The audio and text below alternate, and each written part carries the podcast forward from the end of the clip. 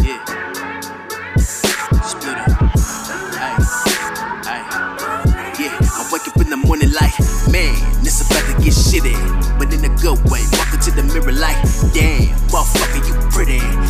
Never thought I'd make it this far. But look at me, got a nigga that made it past age 25 in the city. But niggas apply on your life, cause the bitch that they like fucking think that you fly. Uh, that's where life niggas die. It's hard enough, we just trying to get by. With no inspiration, there's no motivation. So all that at least to was pent up frustration.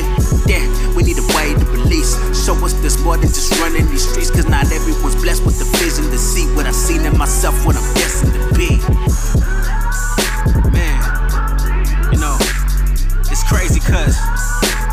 one moment you're feeling great and everything is good. But then all of a sudden, bam, shit gets bad. And then all of that happiness and joy you just felt suddenly starts to wither away. And you start to question shit. And I swear it's like all of them thoughts in your head start to turn dark. The next thing you know, you're stuck. You're stuck trying to figure out how to get back to the light. and it's a fucking struggle. Man, I've been fighting these demons. They in my head and they scheming. They got me losing my faith in all people, so I don't know what to believe in. Man, is anyone decent? What happened to telling the truth? What happened to having a reason? To pull out your gun for your shoe?